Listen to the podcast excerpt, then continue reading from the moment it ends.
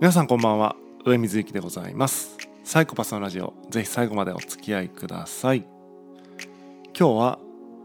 人に向き合うという正義についてお話ししたいと思っています。えー、マザー・テレサがですね、えー、愛と憎しみは反対ではありません。愛の反対は無関心ですというふうにね言ってますね、えー、で前回前々回忘れました。何回か前に僕もですね、えーと好きの、えー、と嫌いと、えー、どうでもよいみたいな話をして、えー、どうでもよいっていうのは、まあ、ある種そのマザー・テレサでいうとこの無関心ですよね。なので嫌い以下であるみたいな話を、えー、どうでもよいっていうのは嫌い以下なんだよみたいな話を、えー、何回か前にさせていただきましたけども、えー、そんな感じでですね、えっと、そもそも、えーまあ、人間関係を、えー、好きか嫌いか、えー、どうでもよいかみたいな風にカテゴライズすると、えー、ほとんどどうでもよいだよみたいな話を確か、えー、その時したんですが、とですね、あの僕の周りの人たちを見てるとその人と向き合うことは、えー、とてもいいことだと思っている、えー、そういう人がね、えー、多いように思うんですね。でもちろん、えーと、人に丁寧に向き合うことっていうのは、えー、素敵なことだなと、え思うんですけども人と向き合いすぎるっていうのはあんまりなんかそれはそれで今度、えー、なんか問題だなというふうにも思ったりするわけです。恋愛に置き換えるとすごいわかるんですけどもよく恋愛で、え言われるセリフありますね、えー、重たいってやつですね。自分が言われたこともあるんですけども、えー、し、えー、人のなんかその行為を重たいと思ったこともあります僕は、えー、で周りでもそういうことを言っている人とか言われている人の、え経験談を聞いたことも何度もあります。やっぱりその人間関係って実は重さみたいなのが、えーあるんですけどもあるんですけどもというかあると思うんですけれども、えー、皆さんどうですか？人間関係重たいなって、えー、人間関係じゃないな。その向き合われている感じが重たいなって思ったこととか思われたことってありますか？あるんじゃないかなと一度ぐらいは。もしくはないんだとすると人と関わってこなかったんじゃないかと、えー、もしくは、えー、すごくバランスよく生きてきたんじゃないかというふうに思うわけですね、えー、まあ特に、えー、若い頃ほどやっぱそのバランスがわからないから多いんじゃないかなと思ったりするんですけどもそのねやっぱ重たいやっぱ人をね好きになりすぎて、えー、大切に思いすぎて、えー、重てえよと いうような、えー、状況に陥ったことがあります。でこの状態なんですよね。人と向き合いすぎる状態っていうのは、だから恋愛に限らずですね恋愛ではそういうのがなんかなんとなく、あの恋愛経験をしていくうちにあの学習されていくんですがなぜか恋愛じゃない人間関係においては友達に対して向き合いすぎるとか、うん、家族に対して向き合いすぎるとか、うん、分かんないけど対人に対して、えー、向き合うことこそ善で、えー、向き合わなければならないんだって思い込んでる人が結構多いなと思うんですね。もちろんそれをね、えー、信念に掲げて、えー、そうするっていうことはですね別にまあその人の人生ですから勝手にやってもらえればいいと思うんですけどもただその向き合った結果誰がハッピーになるんだっていうふうには思うわけです。えーなんかその向き合わなくていいよって言いたいわけではなくて向き合いすぎなんじゃねって思うわけです。えっとまあなんだろうな、えー、端的に言うと諦めるってことも大事なんじゃないかなって思うんですね。えー、何か伝えて伝わる相手と伝わらない相手がいるんじゃないかということをですね、えー、僕は、えー、常々思っていてその伝わらない理由っていろいろあると思うんですよね。それは、えー、知識が、え足りなくてそういったあの知識を説明してもその意味がわからないっていうその理解力のなさっていうのが一つあるだろうし、えー、価値観が、えーまあ、特定のすごいあのとんがった価値観から、えー柔軟にね変更できないと。その価値観で自分は貫きますっていうそのある種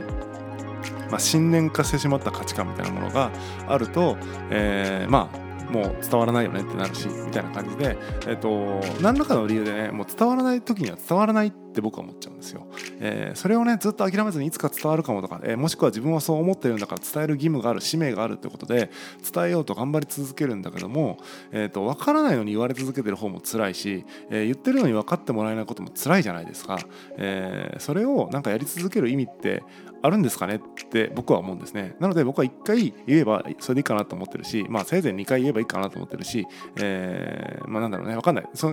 時によりきりなんですけども、1回、2回、3回とかね、え、ある程度そのなんか限定されたものなのかなというふうに思っていてずっと言い続けるっていうのはお互い不幸なんじゃないって思うんでどっかで諦めをつける、えー、見切りをつけるってことも、えー、ある種そのなんでしょうね、えー、お互いのそのこう心地よさのためには、えー、むしろ諦めるってことが合理的だったりすることもあるんじゃないかなと思うんですね。それを諦めずにずっと向き合ってるってことは確かに一見美しいですけれどもあのなんだろうな。その恋愛だったらだってそれってストーカーに近いじゃないですか。もうほとんど。なんかもうしつこい人みたいになっちゃうじゃないですか。なんかそれが友人とか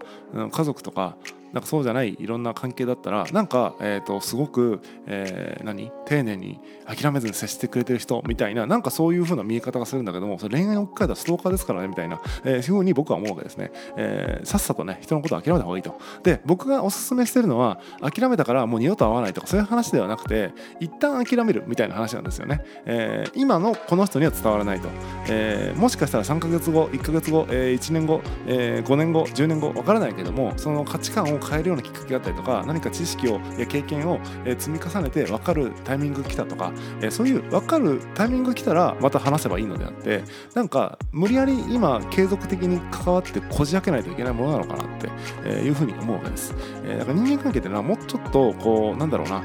距離を自在にコントロールしながらもう離れるときは離れる近寄るときは近寄るまた近寄ったけども離れるみたいな感じで日々ね流動的に距離感を詰めたり離したりっていう感じでちょうどい距離感をねえ、お互い保っていけばそんなねえっ、となんか嫌な気持ちにならなくても生きていけるんじゃないかっていうふうに思うんですよ、えー、近い距離がちょうどいい人とは近くいればいいし、えー、遠い距離がいい人は遠い距離がいいし中間がいい人は中間がいいしっていう感じで、え、その距離のグラデーションの中で、え、日々、え、体調とか、え、案件とか、ねそのなんだ置かれてる状況がとかいろいろ総合的に考えながら距離感を常に流動的にね変えていくっていうそれが、えー、なんだろうな、えー、健全な人と向き合うっていうことなのかなというふうに思うんですね。なんか一回近くなったんだからその近い距離で、えー、頑張り続けるってことが人と向き合うことそれが、えー、こそが正義でそれこそが美しいことだって思い込んでる状態というのは、えーまあ、ある種そこにの距離にいる人たち全員なんか辛い思いをしてるような感じになるんじゃないかなと思いますんで、えー、あんまし僕はお勧めしません。でそれを、え、こじ開けてね分かり合えたあれはこれは何？頑張った結果だって思うかもしれないんだけどもそれ別に距離取ってても多分分かり合える時には分かり合えるわけだから別にその距離で頑張ったから分かり合えたっていうのは自己満足でしかないと僕は思っていて、えー、お互い負荷をかけずになんか、えー、負荷をかけずに、えー、分かり合う方法も、えー、あるし、えー、分かり合えないままかもしれないけどもそのそれは負荷をかけたからと言って分かり合えるわけではなくて負荷をかけたところでも分かり合えないままかもしれないしって考えだったら分かり合える時には分かり合えるし分かり合えない時には分かり合えないのが人間なんだと、えー、それぐらいのですね、えー、諦めというかうんあっさりさみたいなものが、えー、あるといいんじゃないかなと思います、えー、人と向き合うっていうそれそのものはですねまあ確かに、えー、向き合わないよりはいいなと思ったりしますけども向き合いすぎるってことは果たしてそれ正義ですかってことをですね改めて、えー、考えてみた、えー、ところでございます、えー、ぜひねなんか今目のの前の人間関係でちょっとこう距離感をなんだろうなその固定的な距離感でですね、えーと、無理やり頑張ってるみたいなことがあればですある方がいらっしゃればですね今一度考えてみて、えー、本当にその距離で接していかないといけないのかってことをね、えー、考え直してみてもいいんじゃないかなというふうに思います、えー、暫定的に諦めるみたいなこともですね、えー、一つ手ですので、えー、検討していただければ、えー、幸いでございます。本日は以上です。またお会いしましょう。さようなら。